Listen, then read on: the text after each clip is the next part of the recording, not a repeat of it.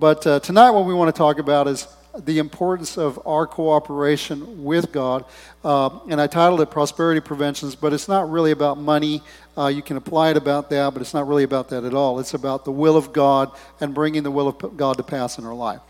Now, I don't know about if you know this, but uh, let's start with Proverbs 24, 30 through 34, and then we'll get into that. I went by the field of the lazy man, I'm by the vineyard of the man devoid of understanding, and there it was, all overgrown with thorns. Its surface was covered with nettles. Its stone wall was broken down, and when I saw it, I considered it well.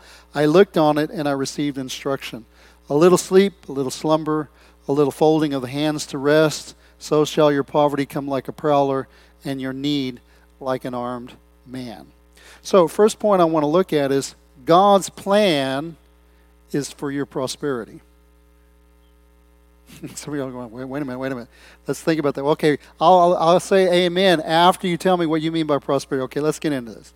Genesis 1 26 through 31. God said, Let us make man in our image and according to our likeness. Let them have dominion over the fish of the sea, the birds of the air, over the cattle, over all the earth, and over every creeping thing that creeps on the earth. So God created man in his own image. In the image of God, he created him, male and female. He created them. God blessed them, and God said to them, Be fruitful, be prosperous, multiply, fill the earth, subdue it. In other words, I don't want you to fail, I want you to succeed. And I want you to succeed abundantly. I want you to multiply, not addition. He didn't say subtraction. He didn't say division. He said multiplication. God is into multiplication, and He wants us to be blessed. He wants us to prosper. We are His creation, and He didn't create His creation to fail. Right? So then he said, God said, See, I've given you every herb that yields seed, which is on the face of the earth, every tree whose fruit yields seed, to you it shall be for food. Also to every beast of the earth, to every bird of the air, to everything that creeps on the earth, in which there is life, I have given every green herb for food. And it was so. And God saw that everything that he had made, and indeed it was very good. And so the evening and the morning were the sixth day. So now, what we need to understand, first of all, is that when God wanted something to happen, he began to work right? Now, God doesn't work the way we work. God works by speaking, and the Spirit of God, who is God as well, He speaks the Word. The God the Father speaks the Word, and the Spirit of God begins to move. There's the Godhead functioning, working, but they're doing work, right? Nothing happens without the work. Nothing happens without work. So God began to work and when he worked and he began to create, he saw everything that he had made and he saw that it was doing good. And so he said it was good. Right? So now, then he creates humanity. And the reason he creates humanity is so that humanity can continue the work of God. You see, God initially worked on his own without an intermediary. But then when he began to create his creation, everything he does since then is he works through his intermediaries, through his creation. It doesn't mean God can't work outside of creation, but if God's going to prophesy, he uses a man or a woman to do it. If God wants something to happen, he'll send somebody there to declare the word of the Lord. Now, God is doing the work, but he's working through his people. Remember when he wanted to part the Red Sea? He didn't say, Get out of my way, Moses. He said, Moses, get in front of the people, lift up your staff. And when Moses did his part, God did his part. Now, God could have done it another way. He could have done it on his own, but he didn't. He chose to do it through humanity because that's what he created us to do. And what he created us to do was to work. We'll get into that a little bit more in a minute, but let me, let me first say this. God's desire is that as his creation, all of his creation would prosper. Deuteronomy 29 and 9 says, Therefore keep the words of this covenant and do them, that you may prosper in all that you do. Now, one of the things that we're going to realize is that in order to prosper with God, we've got to learn how to do things His way. Any of y'all ever got a, how many of y'all got gifts for Christmas that needed to be assembled? How many of y'all tried to do it without the instructions? how many of y'all somewhere in the process said, where did I put that instruction manual? I need to get it out and I need to read the instructions. God also has an instruction manual. He has a way of doing things. He created this world, He created creation, and He has a way of doing things, and the way He does things is outlined and presented to us in His Word. Psalms 1 1 through 3. What happens when we come into agreement with God and begin to work with God and begin to do things His way? It says, Blessed is the man or a woman who walks not in the counsel of the ungodly, nor stands in the way of sinners, nor sits in the seat of the scornful, but his delight is in the law of the Lord, and in his law he meditates day and night. What, what kind of person will that be? He will become, or he shall be like a tree planted by the rivers of water that brings forth its fruit in its season, whose leaf also shall not wither, and whatever he does shall prosper. Now, I know there's been a lot of uh, abuse and a lot of extremes when it comes to prosperity and the teaching of prosperity, but you can't throw it out of the Bible. I don't know about you, but I want my kids to prosper. Why wouldn't God want his kids to prosper? Right? Now, we know as we get older that sometimes what you need is not more money, sometimes what you need is more wisdom. Sometimes what you need is not more money, what you need is better relationships. Sometimes what you need, we always tend to couch prosperity in terms of money. If I can get more money, I'll be happy because then I can buy my happiness. No, and what you find is that money doesn't buy happiness. No, happiness, is, and actually it's not happiness, but joy, which is the joy of the Lord, He gives for free. Now, money can help to uh, emphasize or bring a, a, channel to channel that joy. And what you'll find uh, later on in life, it's not the more that I have, the more joyful that I have, but the more that I have, the more I can give away. And when I give away, that brings me joy. It's giving that brings joy. Now, we have to receive in order to be able to give, but if we just receive and receive and never give, we become like the Dead Sea. And it's good for nothing, and there's no life in the Dead Sea because all it has is an inlet, but it has no outlet. God wants us to prosper, but He doesn't want us to prosper just so that we can have more. He wants us to prosper so that we can give away more. Right? God's desire is for us to prosper. John 10 and 10. The thief does not come except to steal, kill, and destroy, but I have come that you may have life. Now, how many of you know he could have stopped right there? It's not where he stopped. He said, I don't just want you to have life, I want you to have more abundant life. I want you to have a life that is extreme in how it, it, manifests in your life. 3 John and 2. And I know it's a greeting, and people say you can't use it this way, but I believe that every part of God's Word is. Uh, is, uh, is, is God's revelation to us, and you can glean from this that uh, John says, Beloved, I pray that, that you may prosper in all things and be in health, just as your soul prospers. So, what do we learn from this? The, the key foundation of, for us as a people is it's from the inside out we tend to think prosperity is from the outside in. But prosperity doesn't work from the outside in, it works from the inside out. Out of the mouth, the heart speaks. So if God wants to do something in your life, He begins on the inside. And as we begin to get into agreement with God and begin to come into harmony with God, then all of a sudden the life of God begins to work in us. It begins to flow out of us. And then out of that life comes prosperity of soul, and then comes prosperity of finance. There's all these different things, prosperity of relationships. God wants to prosper us in so many different ways. Amen? Okay, so God's desire is to prosper us, but in order to experience prosperity, prosperity must partner with work. In John 15, 1 through 2, Jesus said, I am the true vine, and my Father is the vine dresser. Every branch in me that does not bear fruit, he takes away, and every branch that bears fruit, he prunes that it may bear more fruit. Did you notice that Jesus reveals the Father's desire is that you would be fruitful, that you would bear more fruit. Now, I don't know about you, but to me, that means that you would prosper. Right? You would be fruitful. What he also discloses is that for you to be fruitful requires pruning. Any of y'all here gardeners? What, what is, is pruning just happen automatically?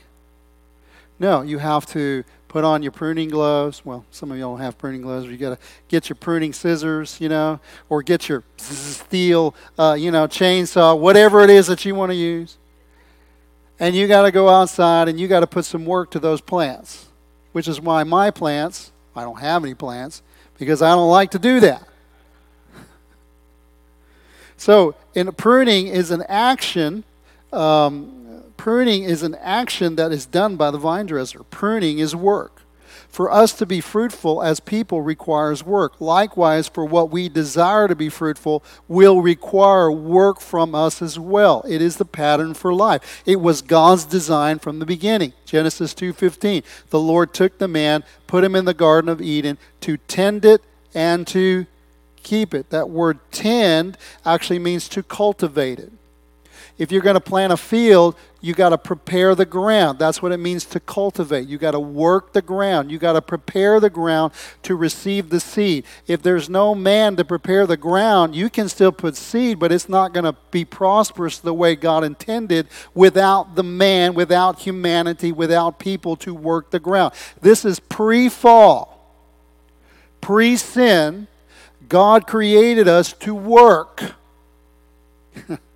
Work is, work is not a curse word. Work is a blessing from God. It is what we were designed to do. We were created to work. It is the blessing of God to work. Some of you that have retired, you realize this is not what I thought. I want to go back to work. Because you enjoy. You may not enjoy all there is about your work, but you enjoy working people that retire and sit on a, on, a, on a recliner and just watch TV all day long and lose their motivation, they end up dying early. The ones that live longer are the ones that, even if they don't work in what they used to work at when they retire, they find a work to do. Sometimes I know a friend of mine that he's a fisherman, but he works at fishing, right? You have something that is consuming your time and something that you're putting effort into. It's what we were created to do. Then there came the curse, Genesis 3:17 through 19. So pre-curse, we were created to work, and in the curse, Adam's uh, uh, then to Adam, God said, "Because you have heeded the voice of your wife." Just want to say law there for a minute. Excuse me. All right, I, I didn't do that on purpose. All right. and have eaten from the tree of which I commanded you, saying, You shall not eat of it.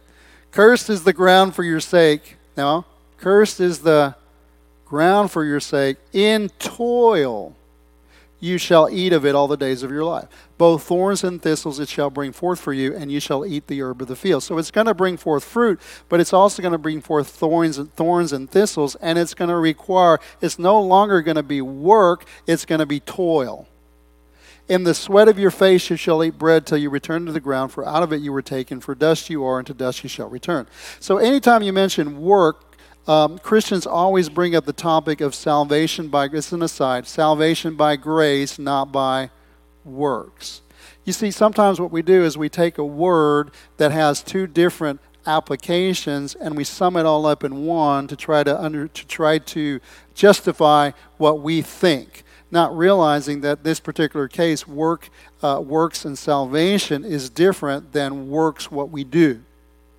Okay? But people always confuse the two. So this is a good time to kind of just set that straight. In james 2 17 through 18 it says thus also faith by itself if it does not have works is dead but someone will say, You have faith, and I have works. Show me your faith without your works, and I will show you my faith by my works. In other words, if you don't have anything to back up what you say, you're just talking in the air, you're talking in the wind. But if you what you say is backed up by fruit in your life, then and that fruit is a product of what you do. That we're talking about works. So let's be clear.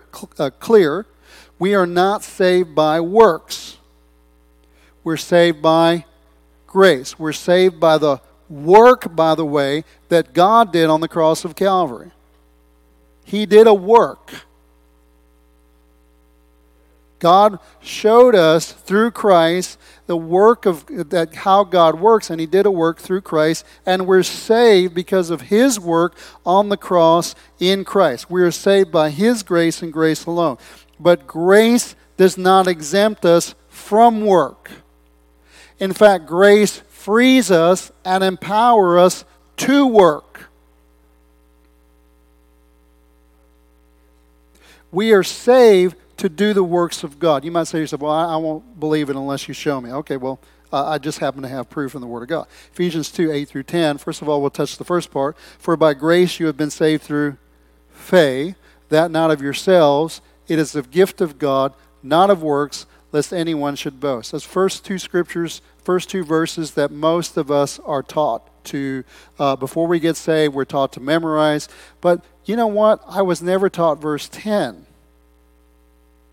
And verse 10 is a part of the same scripture passage, same context. So I want to read the whole thing so that you don't think it's a separate verse. I don't happen to like verse by verse Bibles. There's nothing wrong with them. You can read them if you want to. Because if you have a verse by verse Bible, you don't realize that everything is in context.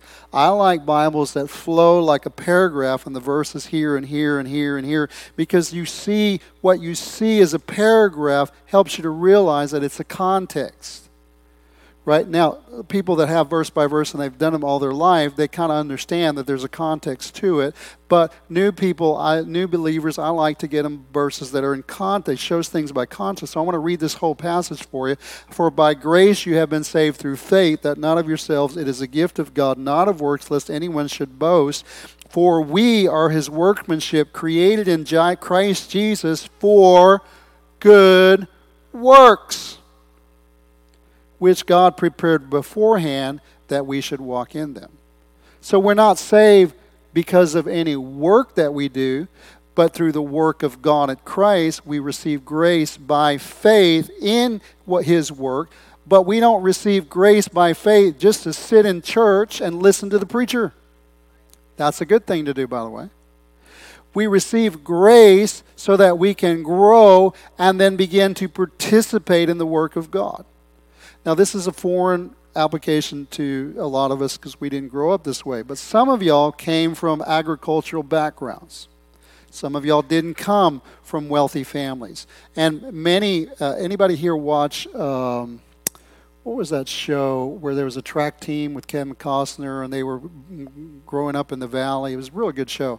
Um, but the kids, he wanted to start a cross country team, and the, the best runners um, they had to wake up at 4 o'clock in the morning to go work in the fields so that they could uh, help the family provide uh, uh, food for the household. And then after they did that, then they would go run. They'd go to school. They would run. Uh, they would go back to, to, to run. And then they'd have to go help in the fields again after work. I mean, after school.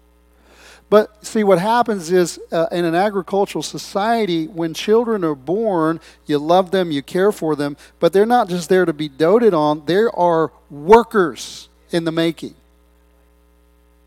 Right? They, they grow up, and as soon as they're old enough, they have chores they got to get done. See, the, if I can give a chore away to my child, that's one less chore that I have to do. Doesn't mean I'm not busy, it just means many hands make for lighter work. So why would they have big families, 12, 13, 14? Because that was more hands to work the fields. But you had children to work. Then the Bible say, do not muzzle an ox while it's treading out the corn. Uh, um, there's a there's a scripture in uh, Proverbs 14.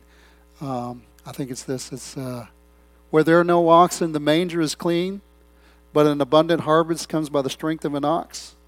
Well, we want to have children today. Children are just beautiful things, you know, that you put a nice ribbons on if they're girls, and that's the way it should be. anyway, you know, and we just, you know, all this kind of stuff. But back then, I would tend to think that people would say, um, "This is going to be a, my my uh, my farmhand. This is going to be my rancher." If you were going to have a child, it was going to cost you a lot because you had to feed the child, you had to clothe the child, you know, you had to do, and you didn't have Visa to help you. Right? But the reason you invested in the child is because if you invest in this child, when it gets older, it's going to produce it's going to work and it's going to help us together as a family do more than we could have ever done on our own. Right? So we are his workmanship. We're his sons and his daughters, but we are his workmanship created in Christ Jesus for good works which God prepared beforehand that we should walk in them. Matthew 5, 14 through 16. You are the light of the world. Yay, I'm a light, yay. A city that is set on a hill cannot be hidden, nor do they light a lamp and put it under. This little light of mine, I'm going to let it shine. Well, let's finish the passage. Verse 16. Let your light so shine before men that they may see your good works. Ooh, I didn't ever think about that. Your works. Don't walk around with a little light on your head. That's not what it's talking about. It's talking about you let the light of God shine through what you do. Right? That they may see your good works and glorify your Father in heaven. So, how is Father glorified in heaven? By your works, by the things that you do. Are, you, are we following here? Are we tracking? Okay, so Jesus himself described the Father as working and because the Father was working, he also was working. John 5 and 17. Jesus answered them, My Father has been working until now, and I have been working. So we tend to think that after creation, God stopped working. Jesus tells us, no, he didn't stop working. What he did is he stopped uh, working independently and he began to work through creation. And that's why Jesus said, My Father's working and I've been working. Acts 10.38, how God anointed Jesus of Nazareth. Yes, he's the Son of God, but he left his deity uh, aside when he came to earth. He was still 100% God, but he didn't, he didn't function as God on planet. He functioned as a human being. And God anointed, and empowered him. The Spirit of God was on him with the Holy Spirit and power, and he went around doing good. Good what? Works how, what kind of works did he do? Healing all who were oppressed by the devil, for God was with him. The expectation by the Lord is that, like Christ, like Him, we too would partner with Him in the work of God by working in cooperation with God. Matthew 9, 36 through 38. But when he, Jesus, saw the multitudes, he was moved with compassion for them because they were weary and scattered like sheep having no shepherd. And he said to the disciples, The harvest is plentiful, but the laborers are few. Let me put this in a context, maybe it'll help you. And the workers are few. Therefore, pray the Lord of the harvest to send out workers. Turn to somebody and say, I think he's talking to you. I'm not sure he's talking to me into his harvest. John 14 and 12. Most assuredly, Jesus says, He who believes in me, the works that I do, he will do also. And greater works than these he will do because I go to my Father. So, if God's desire is for us to prosper, and prosperity entails that we cooperate with God by working, then what is it that hinders our prosperity? Did I make a good case that God wants us to prosper? Right? So, what hinders prosperity? Well, I'm going to touch on two of those tonight. One is prosperity can prevent it. That's why I titled this Prosperity Prevented, Preventions. Prosperity can prevent, be prevented by slothfulness. You ever see a sloth? You're going to pick his nose, it's going to take two hours. They are so slow. Proverbs 6, 10 through 11, which is our text. A little sleep, a little slumber, a little folding of the hands to rest. So shall your poverty come on you like a prowler, and your need like an armed man. That's not our text, it's another scripture. But here's, a, here's another one that, that just floored me when I heard it. He who is slothful in his work is a brother to him who is a great destroyer. So you know what that means? Who is a great destroyer? The thief cometh but to steal, kill, and destroy. Right? So you're in the same family if you're slothful. If you're slothful, can I put it this way? If you're slothful, you're not doing the works of God, you're doing the works of the devil. You're kidding me. That's what the Word of God teaches. What does slothful mean? Lazy. You're lazy, right? Now, we're not talking about, listen, if you're hurt or you're injured and there's stuff, we're not talking about those kind of scenarios. I'm talking about character as a person in general. You can't get anything done by being lazy. If you want to succeed in, eh, we're not even talking about Christianity, in life in general, you have to work. Unless you have a great inheritance, and if you haven't worked and you receive that inheritance, you're not going to have it for very long. Because work teaches you how to handle things. Work teaches you responsibility. Work teaches you discipline. Uh, I'm, I'm always reminded, even, even uh, uh, I came from a middle class family, so I didn't really have to work. But I learned how to work in another dimension. I actually grew up a little bit lazy because my, my dad would tell us to do stuff and we just would ignore him, and he never made us do things. And I, I regret that. I'm not trying to uh, tell you that, that, that in any way glory in that. Is, uh, that's just the way we were. It's what I came out of, right? So then what happened, though, is uh, I got involved in tennis and when I started playing tennis, um, you know, I, I, I, I, wanted to get better, uh, you know, so we went out and played a little bit here, a little bit there. And, and then one day my, my, my dad pitted my brother, who was younger than me, against me, and he beat me, and that made me mad. And I realized, hey, I don't, I don't want that to happen anymore. So what I began to do is I began to play. Before I didn't want to get up to go to work, to, to go to school. But now I could go to school early. Nobody made me. I got up early and I said, Dad, would you take me on your way to work? Would you take me to school at 7 o'clock in the morning? I'd get up, be ready to go by 7 o'clock so I could play in the morning. And then after school, we would play in the afternoon. And basically, for seven years of my life, two hours a day, every day, I played tennis and sometimes more. What, what I learned how to do is I learned how to be disciplined. I learned how to put in the work. Right? And by the way, my brother never beat me again after that. Because my brother was real talented, but my brother didn't put in the work. Right? So I learned how to work. If you're going to be in ministry, I'm, not that anybody here is called to ministry, but if you're going to be in ministry, you have to be self-disciplined. You have to you have to be diligent and, and without anybody watching over you. You have to have some sense of responsibility that I've got to get stuff done. Now, most of us will work for a company and, and, and we'll do things at a company because we've got somebody watching over us, right? And I'm not saying that's a bad thing. We, we function that way. The world functions that way. The church functions that way, right? But if you want to be at the top, a lot of times people think, well, I want to make it to the top because if I get to the top, then I won't have to work as hard. No. No, I'm so sorry it doesn't work that way. What actually happens in the kingdom of God is to go up, you got to go down. Right? And you actually work harder than everybody else, and you have to learn how to take the blame for yourself and give the credit to somebody else all the time working. Now, I got off on a tangent. Let me come back. God's desire is that you prosper. In order for you to prosper spiritually, also, we must work.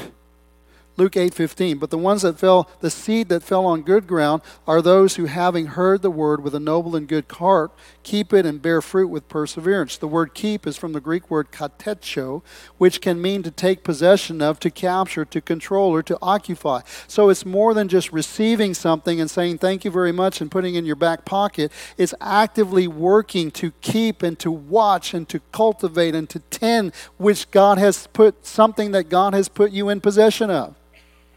The seed is the Word of God. If you don't actively work to put yourself in a position to receive that seed, you will not prosper. If you don't actively cooperate with God to put that seed to work, you will not prosper. Romans 12 and 2 Do not be conformed to this world, but be transformed by the renewing of your mind, that you may prove what is that good and acceptable and perfect will of God. Well, I want to grow in the things of God. I want to prosper in the things of God. Well, when was the last time you read your Bible? Well, why do I have to do that to prosper? Because the Word of God teaches us to do that. In fact, it says, 2 Timothy 2 and 15, be diligent to present yourself approved to God, a worker who does not be need to be ashamed, rightly dividing the Word of truth. Rightly dividing the Word of truth. That requires work, study. reading it every day. Well, I don't like to read. Well, you, you can listen to it every day. But you're not going to prosper without meditating in the Word of God, without allowing the Word of God to work in your life, but not just so you have more knowledge, so you can put the Word of God to work. You see, when you get saved, you don't get a new mind. You have to transform your mind. You have to bring your body under subjection. And a subjection to what? The Word of God. Well, I thought the Spirit of God did that. No, the Spirit of God will cooperate with you and He will help you, but you have to do it. You have to know what God's will is. How are you going to know what God's will if you don't read the Word of God, you don't study the Word of God, you don't meditate in the Word of God, and then you have to put it into action in your life? The Holy Spirit might say, don't do that, but He can say that, but if you don't cooperate with Him and don't do what He says, it's not going to work. How do I know it's the Holy Spirit? Because you've been studying to show yourself approved. You know what God's voice sounds like because you know what the Word of God says. Right? So, prosperity, God's desire for your life, can be prevented by slothfulness. Slothfulness. I have to say it slow to get it, yeah. Laziness, right? God doesn't want a lazy church, He doesn't want lazy people right? We can make ourselves busy somehow, some way, doing something in the kingdom of God. Now, prosperity can prevented by, be prevented by slothfulness, but it can also be prohibited by injustice. I'm just touching on two things tonight. So prosperity can be prohibited by injustice. Proverbs 13:23. Much food is in the fallow ground of the poor, but for lack of justice there is waste. What is justice? Well, let me start with righteousness. Righteousness is that which is right in the eyes of God. It's God's desire and will manifested in through and, and through an individual in their life. What does God say is right? When I live right, when I've been made right and I live right, I am righteous. What is righteousness? God's will. I do God's will in my life. That's righteousness. Now, justice is when your righteousness begins to, to affect the society around you. Right? So when there's no righteousness in society, we call that injustice. So this scripture says there's a lot of food in the ground, the fallow ground of the poor, but that word fallow means unworked. But they can't work their ground because of injustice. What do people want to do? They want to steal the, the ground of the poor. They want to keep them from prospering. Welfare is a way of keeping people from prospering. Well, I got to fund the politics again. Bad, bad, Pastor. Anyway. Because if you don't give people incentive to work, guess what they're going to do? They're not going to work. Welfare actually incentivizes broken families. It incentivizes having kids without fathers because they pay you more for every kid that you have. But what is breaking down society, which is an injustice, is fatherlessness. Parents, I'm not saying it's not important to have a mother, but the great lack today is a lack of fathers, particularly in the African American community. Not just in that community, but particularly in that community, but also in other communities as well. And, and modern day feminism is not helping it. I don't need a man but your children do. Families do, right? They don't need a live in, they need a father that you're in covenant with through marriage, right? And covenant means that we're going to work through all this stuff. We're going to work through the pain. We're going to work through the hardship. We're going to work through all the, the battles that come with marriage. And yes, there's a lot of battles that come with marriage. But we're going to work through that because we're in covenant which means we don't quit. Divorce is not an option. We don't have that anymore. In fact, I got off on a tangent here. But it's, it's sad that in the church there's no difference in statistics in divorce in the church that there is in the world. Because Christians are infected by the worldly mindset. And when they get saved and they come to church, they don't change their mindset of covenant. They say, I want to be happy. And they don't realize that marriage is primarily not about happiness, it's about fruitfulness. It's about working together to bring forth a family, to raise your kids, to bring the kingdom of God to manifest in your life and through the life of your family. Now, hopefully that can produce happiness, but there's going to be a lot of times because you're working together that you're going to be unhappy. What? I was never taught this in counseling. Well, I've been married for a while, and you've been married for a while, and I want to tell you something. There have been many times when we are at odds with each other because we see things differently. Right? And when you're at odds, guess what? You're not happy. Well, guess what? I'm not happy. Why? Because he makes me work, or he makes he won't let me go spend all this money, or she won't let me go play golf. Oh, I'm unhappy, so I'm going to get a divorce. Really? Why don't you work through your stuff? Well, because I don't have to, because I can get a divorce. That's exactly right. But when you when divorce is not an option, then you you have an incentive to work through your stuff. Am I making sense to you? Okay, let me get back. So justice is the outworking of righteousness in culture, in society, among people. And what the scripture is alluding to is that for someone to prosper, there has to be an environment, an atmosphere, atmosphere where if people do their part, their work can be rewarded. We live in a day when the atmosphere of our culture is that we're entitled to certain things whether we work or not.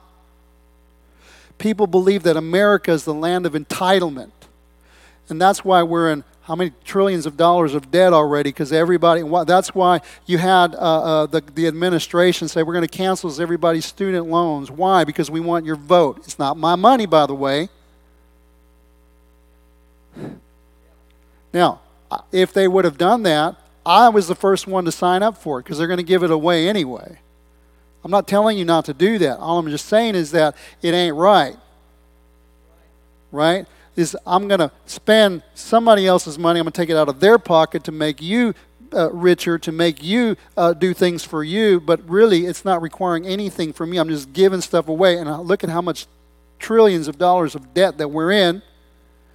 Because the bottom line is that, that is not creating an atmosphere for responsibility for people to get ahead. It's a land of entitlement. I want to give you an entitlement so that you'll vote for me. We're probably going to get kicked off Facebook and YouTube after this, but that's okay. I, I, I don't like that much anyway. But in actuality, this country is not the land of entitlement, it is the land of opportunity. The envir- you have the opportunity to succeed if you will work. Right? Now, you may not succeed like somebody else succeeds, but you have the opportunity, right? You can actually, in this country, if you work hard, you can have no education and still be extremely wealthy, right? You can have a lot of education and be extremely in debt. So it's not about how much education you have, it's about having the opportunity to do something. That's what this, uh, this environment is supposed to be. The environment that was set up governmentally, economically, socially was one that created the opportunity for someone who worked hard to prosper. And what I want you to see is that way of thinking is biblical and to one, one to which we must return as a church, I want to equip us with the knowledge, understanding of God and foster an environment where we, as the people of God, if we do what God uh, directs us to do, we can position ourselves to prosper in God. God's ecosystem is designed for fruitfulness, but fruitfulness partners with work. This is a really simple message. I'm, I'm just getting off on tangents. It's really not hard. Work hard, in Christ, do it His way, and you'll prosper. Well, I know people that do. You don't base your life on the exception. You base it, base it on the principle. And the principle of God's word is do what He says, work hard, and you'll prosper. Right? Now, again, don't start comparing. You know, well, I got a I got a uh, F one fifty and and he's got a little Mazda, whatever. You know, don't do that. That's not how you determine whether you're prospering or not. It's not God's way of determining, but just this is not a hard message. Proverbs 24, 3 through 4. Through wisdom, a house is built. By understanding, it's established. By knowledge, the rooms are filled with all precious and pleasant riches. Wisdom is God's way found in God's word. Understanding is grasping God's ways. Knowledge is the implementation of God's ways in our life. Vision partners with revelation and work. You hear what I'm saying? You get God's way, you understand God's way, you do it, and that's how you prosper. That's how you bring His will into manifestation in our life. So I'm going to I'm going to conclude this, but I'm going to go and conclude in a different direction than you might think. What we've seen today that God's desires for His creation is that we would prosper in every dimension of our lives. He wants us to succeed in those things that He set out for us to do in His Word. We've also seen that in order to experience God's desire for prosperity in our lives, we must partner with Him by believing Him and by faith setting out to work with Him to bring His will to pass in our lives. In short, to see God's will come to fruition in our lives requires work. We have seen that there are two prohibitors to prosperity. The two that we looked at today were slothfulness and injustice. Where these two factors are present, God's will for prosperity will be disrupted. So, to give this study a final application, let's look at God's desire for His church in this day and age. We, His people, have been given a commission. Matthew 28 19 and 20. Go, therefore, and make disciples of all the nations, baptizing them in the name of the Father and the Son and the Holy Spirit, teaching them to observe all things that I've commanded you. And lo, I am with you always, even to the end of the age. Amen. Amen means so be it. Given what we've learned, do you believe God's desire is that we prosper in this mandate? Three of y'all believe that. The rest of y'all aren't sure. It's not a trick question. It's also not a multiple choice question. it's either yes or no. Do you believe if God's will is for us to desire to accomplish His will, and if this is God's will, do you believe that God wants us to be frustrated in His will? Do you believe that God wants us to be successful in going into all the world and make disciples of all nations? His desire is that we would prosper, right? I believe every one of us, if you think this through, would say yes, and if you wouldn't, just say yes anyway. So, what prevents God's will for us to succeed in this mission? Based on what we learned today, there are two possible factors. One is injustice. The atmosphere of the kingdom is not favorable for success. But let me break that down and see if that's the case. Did Jesus equip us for success? Yes. In Matthew 16 and 19. I will give you the keys of the kingdom. Whatever you bind on earth will be bound in heaven. Whatever you loose on earth will be loosed in heaven. John 14 and 14. If you ask anything in my name, I will do it. Acts 1 and 8. You shall receive power of the Holy Spirit when the Holy Spirit has come upon you. You shall be my witnesses to me in Jerusalem, Judea, Samaria, the ends of the earth. Mark 16, 17 through 18. These signs will follow those who believe. In my name they will cast out demons. They will speak with new tongues. They will take up serpents. If they drink anything deadly, it will by no means hurt them. They will lay hands on the sick and they will recover. So if it's not injustice, because it can't be that the atmosphere that we have as a, as a people in the kingdom is lacking or it's not conducive for prospering because God gave us everything that we need to prosper. True or not? Oop, this is where the sword comes in. So then the other only other reason according to what we've learned today for not prospering has got to be slothfulness. You didn't see that one coming, did you? Revelations 3:15 through 17. I know your works, that you are neither cold nor hot. I could wish you were cold or hot. So then, because you're lukewarm and neither cold nor hot, I will vomit you out of my mouth. Because you say, I'm rich, I've become wealthy, and have need of nothing, and do not know that you're wretched, miserable, poor, blind, and naked. I'm not talking to y'all. I'm talking to people out there on the camera. You see, in Laodicea, the church became inward focused, and they stopped working for the advancement of the kingdom and began to work for the advancement of themselves. Reminds me of Haggai, where they didn't build the temple and they started to build their own houses. And their houses were paneled and all full of stuff. And the prophet came and said, Should your houses be like this and the temple of God remain like this? And that's what's happening here When we become apathetic to the world around us, we stop working. But I'm here to tell you that if we'll get to work, the promise of God is we will prosper. I remember days when people would go out and they would hand out tracts. And they would go out and they would evangelize on the streets. And they would have meetings and they would do all sorts of things to reach people. Well, the climate is not favorable for that today. Well, and actually, in the book of Acts, they took Peter and John and they said, if you preach anymore in his name, we're gonna, we're, you know, you're gonna be in a lot of trouble. The climate was not favorable. So you know what they did? They got all the church together and they said, we need to pray. God, give us more boldness. Because they're trying to tell us that we can't preach the word, but we know we got to preach the word. And the reason they're trying to stop us is because we're being successful. And so, what we need is more opportunities and more boldness to continue to prosper in what you told us to do. But they had to get to work. Right? What I'm challenging us today as a church, and it doesn't matter if you're young, it doesn't matter if you're old God's desire for us is restoration. Restoration not only in our lives, but restoration of people's lives that are sick, that are diseased, that are dying, that are lost. How are those people going to experience God's restoration? When we get restored, we will get restored it's not to sit around and say simply, Thank you, God. That's awesome. I'll go to church every time the door is open. I'll, I'll sit at the Christian tables in the restaurants. I'll only go to Christian sections at the stores. I'll only listen to, to, to anything that, that, that, uh, you know, that is totally separate. I won't, I won't be anywhere near the world. You've missed it.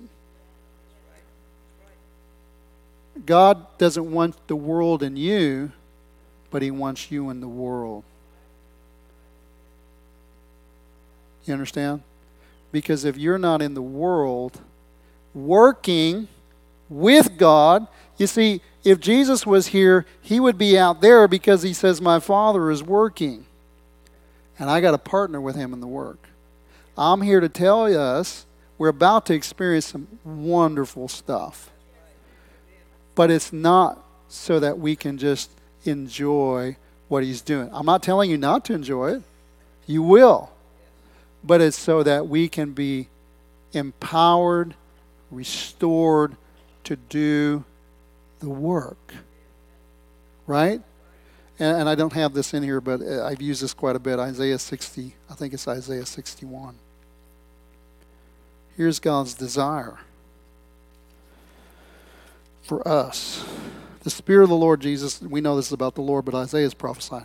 The Spirit of the Lord of God is upon me because He's anointed me to preach good tidings to the poor, sent me to heal the brokenhearted, to proclaim liberty to the captives, opening of prison to those who are bound, to proclaim the acceptable year of the Lord and the day of vengeance of our God. Some people say, when was the day of vengeance? Is it the day of vengeance coming? I believe the day of vengeance was on the cross when He took captivity captive and made a public spectacle of the enemy.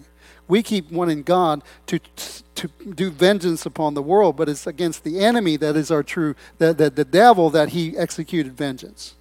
It doesn't mean there won't be a judgment at the end time, but God's desire is not to send anyone to hell, it's to save everybody.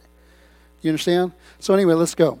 to proclaim the acceptable year of the Lord, the day of vengeance of our God, to comfort all who mourn, to console those who mourn in Zion. So, who's he comforting? Mourners to give them beauty for ashes and oil of joy for mourning, the garment of praise for the spirit of heaviness. For who is he giving the garment of praise to? Those who are heavy, right? Now, I'm not talking about physically, I'm talking about discouraged, depressed, oppressed that they may be called trees of righteousness, the planting of the Lord, that they, he may be glorified. And they, who? Those who were bound, those who were captive, those who were in mourning, those who were uh, uh, uh, with spirit of heaviness, those people, they whom God touched, whom God changed, now they who have been restored will go and rebuild the old ruins. They shall raise up the former desolations. You know what that means? It means work. And they shall repair the ruined cities, the desolations in many generations. Strangers shall stand and feed your flocks, and the sons of foreigners shall be your plowmen and your vine dressers, but you shall be named the priests of the Lord. They shall call you the servants of our God, and you shall eat the riches of the Gentiles, and in their glory you shall boast. But my point is that even priests had work to do.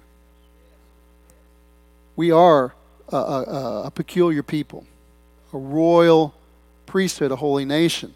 But priests, a lot of people say, Pastor, you only work two hours a week. And that's the, the, the jab that preachers get. You know what? That's fine. I, I don't have a problem with that. But the bottom line is, I even have work to do.